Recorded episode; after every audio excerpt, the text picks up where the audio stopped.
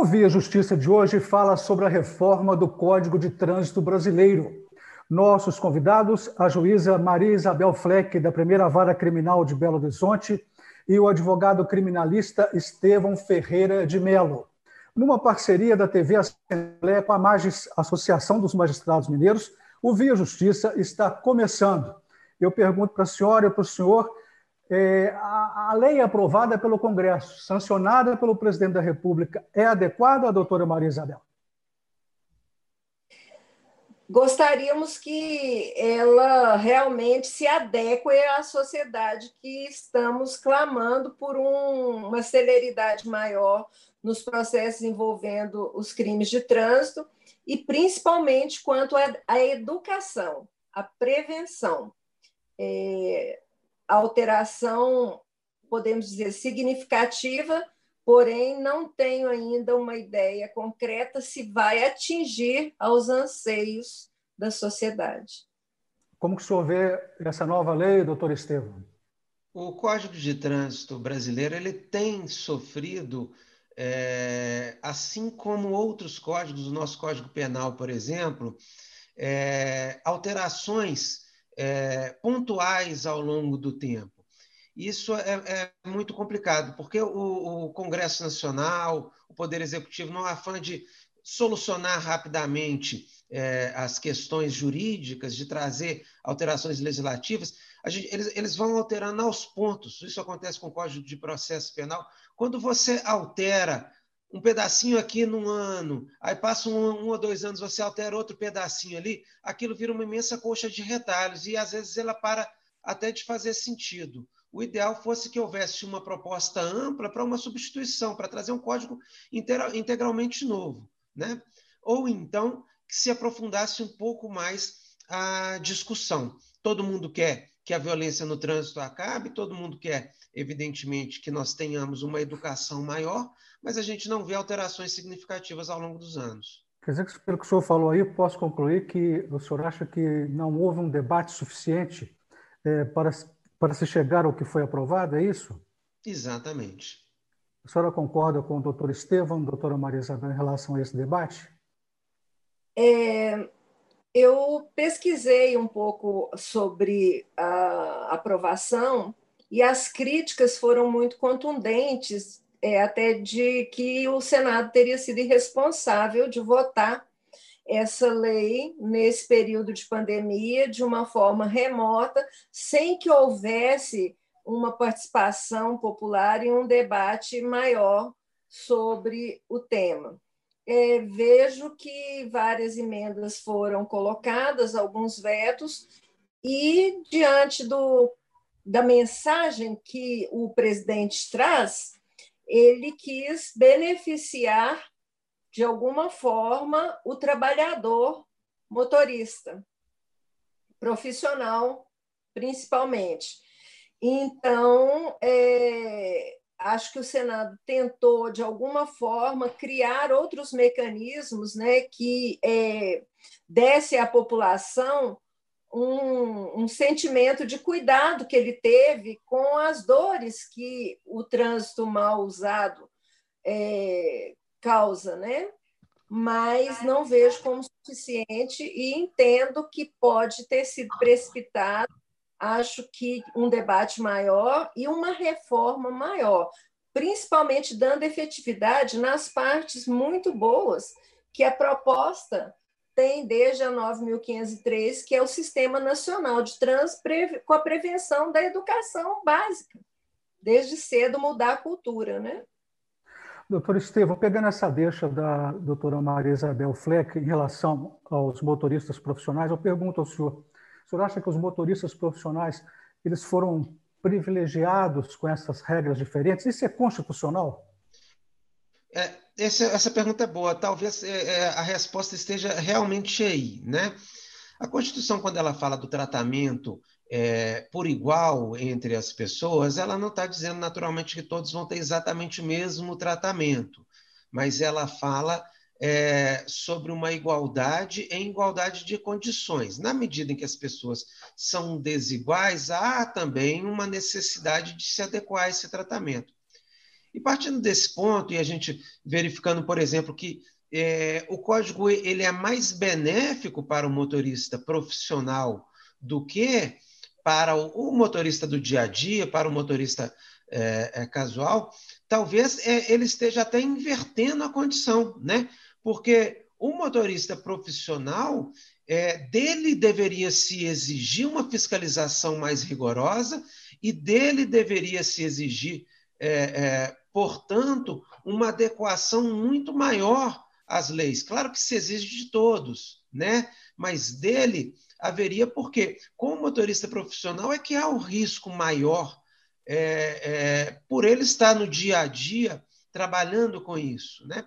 Então, quando a, a legislação ela flexibiliza as condições para o motorista profissional e impõe condições mais rígidas para o motorista é, normal, motorista do dia a dia, talvez ela esteja sendo inconstitucional nesse aspecto. Se fosse o contrário, se houvesse normas mais rígidas para o profissional, eu não, eu não falaria de inconstitucionalidade.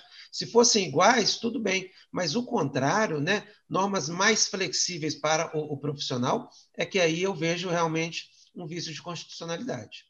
A senhora pensa igual, doutora Maria Isabel, porque eu tenho aqui, ó, ó é, houve limite de pontos, né? 20, 30, 40 pontos para cassação da carteira. E o limite será de 40 pontos, independentemente dos tipos de infrações cometidas nos casos de quem trabalha dirigindo. É, Gostaria no primeiro, opinião. Você pode pensar assim, nossa, agora é permitido para o motorista profissional aprontar. Só que, é, como ele roda um período de tempo muito maior, é, nós podemos observar esse, esse grande boom que houve com os motoristas de Uber e outros aplicativos, que passam, inclusive, 12, 16 horas dirigindo. Então, é, eu acho que eles, é, de alguma forma, pelo tempo que rodam, cometem mais infrações, até porque o grau de cansaço, o grau de necessidade de correr, de cumprir tempo, de cumprir metas, e isso sem falar nos motoristas de carga, que a responsabilidade ainda é mais acentuada. Né? Então, eu, eu penso que a intenção de se propor isso foi que essas pessoas não tivessem que se submeter àquela burocracia horrível de ir fazer, de fazer prova e mudar e, e custos. Porém, é, vejo assim como doutor, né, que deveria ser o contrário, mas pelo menos ainda salvou alguma coisinha, porque completando 30 pontos, eles serão obrigados a passar pelo curso de reciclagem para não perder diretamente se chegar nos 40. E esse curso de reciclagens tem uma coisa que está funcionando nesse país, e eu, como titular de uma vara, que todos os dias é, condena as pessoas a se submeterem a um curso de reciclagem quando assim as penas permitem né, uma substituição por isso, é, eu vejo que são muito positivos. É uma mudança obrigatória de mentalidade. Então, é uma luz no fim do túnel que eu vejo esse, esse, essa deixa aí. Completados 30 pontos, o motorista pode optar por passar pela reciclagem obrigatória antes de perder nos 40, que aí ele teria que passar por aquele procedimento todo e ficar com aquela CNH é, ou a perda mesmo. Então, eu vejo que é, esse curso pode ser a chave de ouro para a gente começar a transformar muita coisa nesse processo de trânsito complicado que é o nosso país e de que tantas famílias hoje estão vivendo disso, né?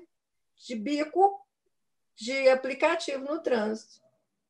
doutora Maria Isabel, a primeira vara que a, que a senhora é titular é a única em Belo Horizonte que cuida dos crimes de Não, trânsito? a décima segunda tem igual competência. Todas as leis especiais, com exceção de tóxicos e Maria da Penha, são da nossa competência. Carlos, Doutor Estevam, o senhor ia comentar? Me permita, sim, claro. É, só para fazer um, um, pequeno complemento em relação a essa questão do motorista profissional. é, trazendo a questão para o crime de trânsito. Né? Existe um, um, artigo do Código de Trânsito que fala que é crime o cidadão conduzir um, veículo automotor sem a, a, necessária habilitação ou com esse direito suspenso. Tá? Mas o, o crime ele só existe é, é, é o que a gente chama de perigo de dano, se houver um perigo concreto. Se ele está conduzindo corretamente o veículo é, e ele não tem carteira, ele não está praticando crime, ele está praticando uma infração. Tá? É, mas se ele está em excesso de velocidade, por exemplo, ele está é, é, colocando. Então, vamos lá, colocando a sociedade em risco. O motorista habilitado em excesso de velocidade pratica uma infração de trânsito. Um motorista não habilitado ou com habilitação suspensa em excesso de velocidade pratica também um crime de trânsito. Né? É, quando você. E, e, o motorista profissional, e a gente tem aqui o exemplo do anel rodoviário em Belo Horizonte, onde há muitos acidentes por imprudência, né? Quando o motorista profissional ele está sujeito apenas à pena de é, é, multa, que não é crime, por estar em excesso de velocidade, ele está muito mais tranquilo, porque ele está imaginando que não há ali é, um risco que ele não vai causar um acidente, né? Porque o acidente ele causa sem querer mesmo, embora com imprudência. Ele acha que não tem risco algum. Então, é, quando ele está em excesso de velocidade, mas está com a carteira dele suspensa, aí já incrementa o risco para ele de ser punido, não só administrativamente, mas também penalmente. Talvez ele vai pensar duas vezes antes de sair em excesso de velocidade. Quando eu empurro para 40 pontos é, a possibilidade dele ter a carteira suspensa, eu possibilito que mais vezes ele pratique a infração de trânsito, sendo apenas uma infração administrativa, e sem que eu imponha a ele é, é, o risco, né, o medo, o receio de ser processado criminalmente. Não é nada que vai dar uma prisão para ele, um primeiro processo sobre esse crime, mas é algo que traz um constrangimento maior do que uma simples multa de trânsito. Gostaria que a senhora falasse, doutora Maria Isabel, agora sobre a pena é aprovada pena de reclusão né, de 5 a 8 anos. Vamos falar sobre isso. Na realidade, essa pena não foi aprovada agora. Que o, que o doutor me corrija, que eu até fiquei. Sim, não, não, ela foi na, na, na, na redação. Ah, eu, eu até participei aí de um programa sobre é, quando estava prestes a aprovar essa, é, é, essa questão. O que mudou agora é que houve uma vedação expressa de aplicação do Instituto da Substituição por Pena Alternativa nos crimes culposos, que são esses crimes de trânsito previstos no artigo 302 e no 303, que é o homicídio culposo e a lesão corporal culposa. Então, antes, o artigo 44 do Código Penal dizia expressamente que os, a todos os crimes culposos se previa essa substituição, e agora houve essa vedação expressa. É, doutora Maria Isabel, não há mais nenhuma substituição de uma pena por esse crime de trânsito? Não, a vedação expressa que essa lei aprovada aí no dia 14 de setembro, né, sancionada pelo presidente, foi que no parágrafo 3 do artigo 302 e no parágrafo 2 do artigo 303 da Lei 9.503, que é o Código de Trânsito, ora é, emendado, né, é, ou remendado, não sei qual seria o melhor termo para. que ficou uma coxa de retalhos. Ele agora vetou expressamente a possibilidade de que o motorista que embriagado conduzir um veículo, matar alguém ou causar lesões de natureza graves ou definitivas, ele não pode mais ter a pena substituída por uma pena alternativa que seria uma multa, um prestar serviço comunidade, aquela própria conscientização no trânsito que a gente coloca como uma forma de mudança de mentalidade também obrigatória, é, e outras penas que as pessoas é, sentem que há uma injustiça de não ir para a cadeia uma pessoa irresponsável a esse ponto. Eu até ouvi uma comparação essa semana falando: ah, é, você beber Pegar um carro é a mesma coisa que você pegar um revólver e sair dando tiro. Ao ligar um carro e sair conduzindo com a capacidade psicomotora alterada, em razão da influência de bebida alcoólica ou de outra substância entorpecente, você corre o risco de acertar alguém, de matar alguém da mesma forma. Mas isso não é então, positivo, essa, essa, essa, esse cancelamento da substituição da pena para esses casos? Isso não é positivo? Eu vejo como um instrumento de satisfação social. Eu não sei se essas pessoas, que na realidade são pessoas que têm algum transtorno, ou de caráter, ou de saúde mesmo, é, porque uma pessoa que se presta a isso, ela, ela não está bem. Embora ela tenha consciência daquilo. Tanto que temos o dólar eventual que se serviram muito desse instituto antes da mudança da lei, né? Para que ela não fosse processada como um homicídio culposo. Eu vejo assim como um avanço de alguma forma para reprimir, que eu acho que as pessoas vão ter mais temor, porque a pessoa que dirige embriagada, ela não é um, um, um criminoso habitual. A gente vê, inclusive, nas camadas sociais mais seletas, pessoas que são contundentes nessa prática.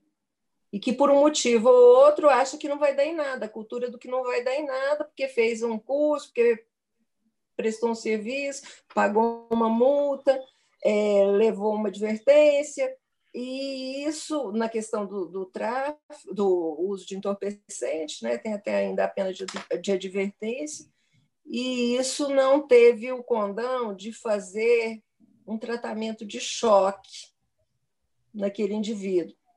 E eu já vou mais. É, o nosso sistema de execução penal ele é cruel. Você pensa bem, uma pessoa dessa, que não é um criminoso comum, de repente, eu não vi nenhum dispositivo mudando a forma de cumprir essa pena. Ele vai ser colocado onde? Ele vai ter privilégios? Não, ele vai para a vala comum da execução penal, dolorosa. Então, mas por outro lado, eu vejo que as famílias enlutadas, a vítima que está é, com a sua vida marcada para sempre, aquela que, que teve uma lesão definitiva, nada repara essa dor. Agora, eu não sei se ver o causador dessa dor atrás de uma grade, lá sofrendo as mazelas da execução penal, vai curar internamente a dor de uma família que perdeu seu ente querido, ou se vai reparar um rosto estraçalhado, uma pessoa que perdeu uma perna, aquele que não pode mais comer com a sua mão, que a gente vê coisas assim. É, é, é o, o, o, crime mais doloroso de se trabalhar é, o, o trânsito. Comentário do senhor, doutor Estevam, sobre isso. Carlos, é, eu estou de acordo né, na questão da, é, de que a prisão muitas vezes não resolve, embora é, as pessoas tenham né, o clamor social peça a prisão de todo mundo. Né? Eu, eu gostaria de ilustrar a gente esteve aqui, eu estive com, com o senhor há alguns anos, tratando do Código de Trânsito Brasileiro, ainda não havia essa reforma, e na época eu lembro que a gente debatia a, exatamente a questão do dolo eventual. E eu disse o seguinte: a gente precisa de uma lei intermediária, porque nós temos o crime de homicídio doloso, o crime de homicídio culposo, e nós não temos a culpa grave. Veio a lei da culpa grave, né? É, que é aquela culpa agravada com a pena mais alta, agora de 5 a 8 anos, que conduz. É, porque o, o, o, dolo eventual ele acabou se tornando um, um, uma distorção da aplicação dos conceitos de direito penal, que o crime, o crime ele era culposo, na maioria das vezes, muito embora a gente consiga admitir que em algumas hipóteses há o dolo eventual, mas forçava-se a barra para considerar o crime doloso, porque exigia-se uma pena mais alta em relação àquele que mata outra pessoa no trânsito ou que causa uma lesão grave. Né? É... E veio a lei. Só que quando a lei trata o crime da forma como ele deveria ser tratado de culposo, continuou sendo aplicado às normas do crime culposo. E a norma do crime culposo, ela permite, ou permitia, até a edição dessa lei, a substituição da pena. Tá? É, aí o legislador percebeu: opa, eu alterei a pena, mas eu não alterei a questão da substituição. Então, o cidadão vai continuar tendo direito à substituição. Eles estão satisfazendo o desejo social. Se você pensar com a mentalidade da vítima, ou do, do familiar da vítima que veio a falecer, é claro que a pessoa quer que a outra é, cumpra a pena, que ela vá presa, é, ela quer uma vingança. Mas do ponto de vista do direito penal do, do, do sistema é, é penitenciário, a gente tem que pensar de outra forma. Né? É, encarceramento não é a solução. Tá? É, o processo penal é, já é constrangedor o suficiente, as penas restritivas de direito já seriam constrangedoras o suficiente. Agora, eu vou dar uma solução que pode vir a ser debatida na jurisprudência daqui para frente, que também passa pelaquela proporcionalidade que eu falei atrás. Eu não posso ter uma lei que trata as pessoas de forma desigual. Eu não posso permitir a substituição da pena para um cidadão que conduz uma lancha em situação perigosa, imprudente, de embriaguez, por exemplo, e não permitir essa substituição para quem conduz um veículo automotor. Porque quer queira, quer não, as condutas são semelhantes. Eu estou tratando pessoas em, em condições de igualdade de forma desigual. É, se a gente for voltar no tempo, a gente vai pegar no nosso judiciário, por exemplo, a doutora Maria Isabel talvez vai lembrar com precisão, quando foi modificada a questão dos juizados especiais tinha, tem juizado especial criminal na Justiça Estadual e na Justiça Federal. Os benefícios legais é, em relação à pena aplicada de um do estadual e do federal, eles eram diferentes. E a jurisprudência se inclinou no sentido de entender inconstitucional você aplicar, você ter um, um por exemplo, um policial rodoviário que pratica um, um, um, crime de desacato ter direito a um benefício, ao passo que o, que o policial militar não, ou o contrário, porque a lei tratava diferente pelo simples fato de um ser federal e o outro ser estadual, pessoas que tinham penas, é, é, que tinham condutas semelhantes. A jurisprudência se inclinou no sentido de uniformizar da forma mais benéfica. Né? E aqui, se a gente for tratar desse ponto de vista, a proibição de substituição nasce inconstitucional porque continua sendo permitido no ordenamento jurídico a substituição em outros crimes culposos semelhantes, não praticados na direção de veículo automotor, mas de outra forma, até na condução de aeronave, por exemplo, né? É, ou na condução de, de, de uma lancha, de um barco, e essas pessoas têm o direito. E como eu não posso, evidentemente, é, no ponto de vista do direito penal, é, buscar a igualdade através da, da solução mais grave, eu tenho que trazer a igualdade da solução mais leve. Eu, se fosse advogado num caso desse, eu sustentaria e tentaria levar até o Supremo Tribunal Federal, se isso não fosse acolhido nas instâncias inferiores, a questão da inconstitucionalidade é, dessa alteração por violação à proporcionalidade. Se há pessoas que terão direito por praticar crime culposo, aquele que pratica o crime de trânsito também terá direito à substituição. É, é sobre o que disse o doutor Estevam, a doutora Maria Isabel, isso, é, podemos concluir que o texto legal está mal redigido? Seria isso?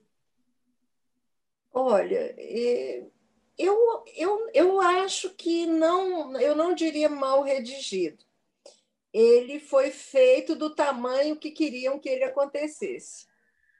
E agora vai, vai, vai dar margem à discussão da doutrina e jurisprudência, corrigir essas eventuais inconstitucionalidades e, se realmente houve uma redação, possivelmente proveniente da falta de uma discussão maior principalmente da, das audiências públicas, onde a sociedade pudesse se manifestar e que o Senado tivesse uma participação maior. Doutor Estevam, vamos falar um pouquinho sobre a questão da ultrapassagem de motos no corredor? Está liberado, né?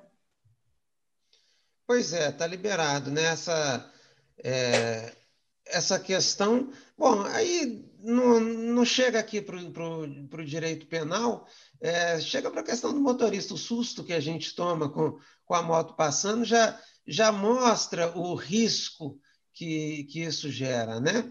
E acho que teve a justificativa até de veto da presidência, porque é, a alteração seria para permitir com trânsito parado ou lento, e, e ali foi vetado total, dizendo que as pessoas que trabalham com isso trabalham justamente para ter mobilidade, e quer dizer, a justificativa da presidência é, é, é para liberar mesmo, para falar, olha, pode passar correndo, pode passar voando, né?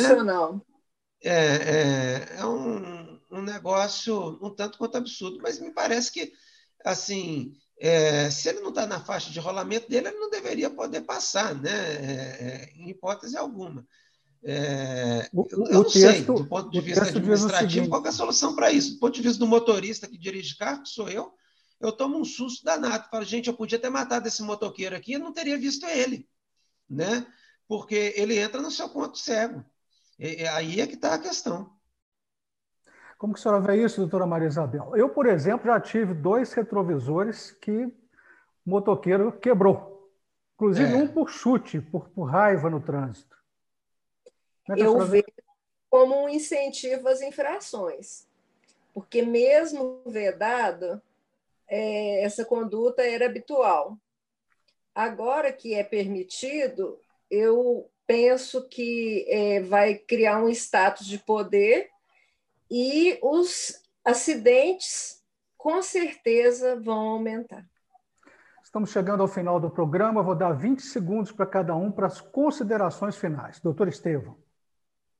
Bom, é, já falei aqui da outra vez a questão do trânsito, né? Muitas vezes a gente precisa de uma fiscalização maior, de uma conscientização né? e de ações publicitárias de conscientização, talvez até mais pesadas, né? mostrando a realidade dos acidentes e, e, e, como que eles destroçam família, né? O direito penal ele é um posterior, ele é um segundo plano, ele é a, vinga, é, é, ele é a, a vingança. A vingança não resolve o problema do trânsito, o que resolve é a educação, é a conscientização. A senhora agora, doutora Maria Isabel, pegando a deixa do doutor Esteu, falar um pouquinho, a fiscalização é eficaz? Eu acho que ela é eficaz, mas nem sempre é da forma como deveria. Eu ouço críticas diariamente de motoristas é, cidadãos como eu. Por que, que não, não mutou o ônibus? Por que, que não mutou o táxi? Por que, que ele pode cometer infração e eu não posso? Isso já era recorrente. Agora, então, em que uma tolerância maior haverá com relação ao número de pontos, eu vejo como um incentivo maior ainda para que as agências, tal como a BH Trans aqui, é, cruzem os braços com relação a esse motorista profissional e aquilo que se diz que quer acabar com a indústria das multas, acho que vai recair mais ainda no cidadão comum mas continuo falando, a minha esperança e que o Sistema Nacional de Trânsito previsto na Lei 9.503 é a educação básica desde o, o berço infantil dos primeiros anos do ensino fundamental, mudando a cultura da criança, a família vai mudando e a história do país pode ainda ser melhor, ter um final melhor. Isso se não piorar ainda mais as leis, né? Muito obrigado à senhora, muito obrigado ao senhor pelas participações. O Via Justiça de hoje termina aqui. Nós conversamos com a juíza Maria Isabel Fleck, da Primeira Vara Criminal de Belo Horizonte, e com o advogado criminalista Estevão Ferreira de Melo. O Via Justiça é uma parceria da TV Assembleia com a Magis, Associação dos Magistrados Mineiros. Obrigado por sua audiência e até o nosso próximo encontro.